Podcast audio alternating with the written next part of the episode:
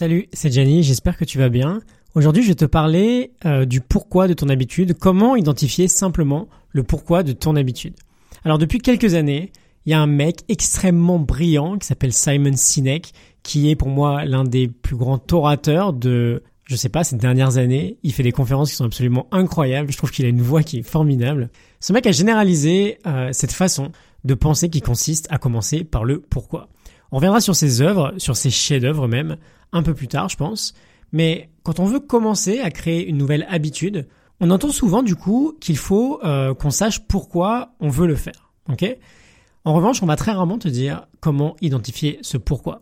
Donc c'est ce que je vais t'aider, essayer de t'aider en tout cas à faire dans cet épisode aujourd'hui. Alors, on va prendre pour acquis que bah ok, on sait pourquoi, le pourquoi est important. Donc aujourd'hui, tu veux construire une nouvelle habitude. Donc c'est top.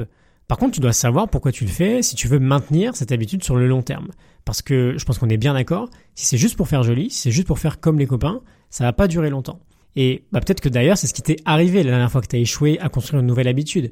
Si par exemple euh, tu as voulu te mettre à la méditation juste parce que tout le monde le fait, parce que ça a l'air cool, que c'est hyper à la mode, que c'est super hype en ce moment, bon bah évidemment ça a peut-être pas fonctionné sur la durée. Alors j'aimerais te parler d'une expérience réalisée par Michelle Sigard de l'Université du Michigan. C'est l'une des chercheuses les plus influentes sur les domaines de la motivation. Et dans son expérience, son objectif, c'était d'examiner l'impact que pouvaient avoir différentes raisons de se mettre au sport sur l'implication finale de la personne dans son objectif. Donc ce qu'elle a fait, c'est très simple. Elle a demandé aux participants qui voulaient se mettre au sport, pourquoi souhaitez-vous commencer à faire de l'exercice régulièrement? Quels sont les bénéfices que vous pensez pouvoir en tirer? Et donc 75% des participants ont donné des raisons concernant leur vie future. Par exemple, je veux perdre du poids, je veux être en meilleure santé, je veux vivre plus longtemps. Et 25% ont donné des raisons concernant leur vie présente. Je veux me sentir bien au quotidien, je veux me sentir bien dès demain matin. Ensuite, son équipe a mesuré la fréquence avec laquelle les participants se sont vraiment entraînés au cours de l'année suivante. Et donc c'est là que c'est super intéressant, c'est pourquoi je t'en parle en fait. Ça peut sembler assez contre-intuitif.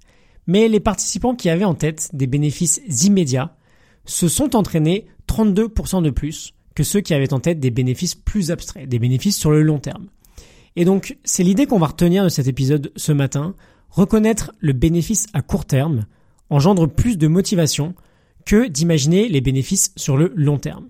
Et quand on y réfléchit, c'est euh, bah, finalement plutôt logique. On est bien plus motivé lorsqu'on arrive à établir une connexion directe entre notre action et le bénéfice immédiat, entre par exemple le fait d'aller faire de l'exercice aujourd'hui pour se sentir mieux dès demain matin, plutôt que d'aller faire de l'exercice aujourd'hui pour vivre plus longtemps. Ok, je pense que maintenant on est bien d'accord là-dessus. Moi par exemple, je médite tous les jours depuis deux ans, que ce soit avec euh, une appli, d'ailleurs j'utilise Headspace en général pour les curieux, que ce soit avec une appli ou non, je médite parce que je sais que les jours où je ne médite pas, bah, je passe de moins bonnes journées. Ok, c'est vraiment pas plus compliqué ça. Quand je le fais pas, je vais me sentir plus stressé. Quand je le fais pas, je vais me sentir moins concentré. C'est pas forcément parce que j'ai de grandes chances d'augmenter ma volonté, ma concentration, d'être en meilleure santé et voilà, tous les bienfaits que les recherches aujourd'hui commencent à nous prouver sur la méditation sur le long terme. Tout ça, c'est super sympa, mais c'est pas ce qui me motive au quotidien. Ce qui me motive au quotidien, c'est que maintenant, c'est très bien ancré pour moi. Je sais que, bah, si je le fais pas, ça pourra avoir un impact négatif sur ma journée. Ou en tout cas, si je le fais, c'est sûr que ça va avoir un impact positif sur le reste de ma journée. Voilà, donc si tu veux trouver un pourquoi pour ta nouvelle habitude, bah demande-toi comment tu peux connecter ton action d'aujourd'hui avec ton expérience de demain. Cherche à établir cette connexion jour après jour, essaye d'identifier les bénéfices que l'action que tu vas faire ou l'action que tu peux faire va t'apporter. Dans un premier temps, ce que tu peux faire, c'est que tu essayes d'identifier les bénéfices que l'action peut t'apporter, et ensuite, très rapidement, au jour le jour, quand tu commences à faire cette action, bah, tu cherches à établir le plus vite possible la connexion entre bah, ce que je t'ai dit, l'action que tu viens de faire et ton expérience de ton bénéfice sur le court terme que cette action va pouvoir t'apporter. Voilà, donc je te laisse pour aujourd'hui. Euh, je te souhaite une excellente journée et je te retrouve euh, pour ma part dès demain matin pour un nouvel épisode. À demain, excellente journée. Salut.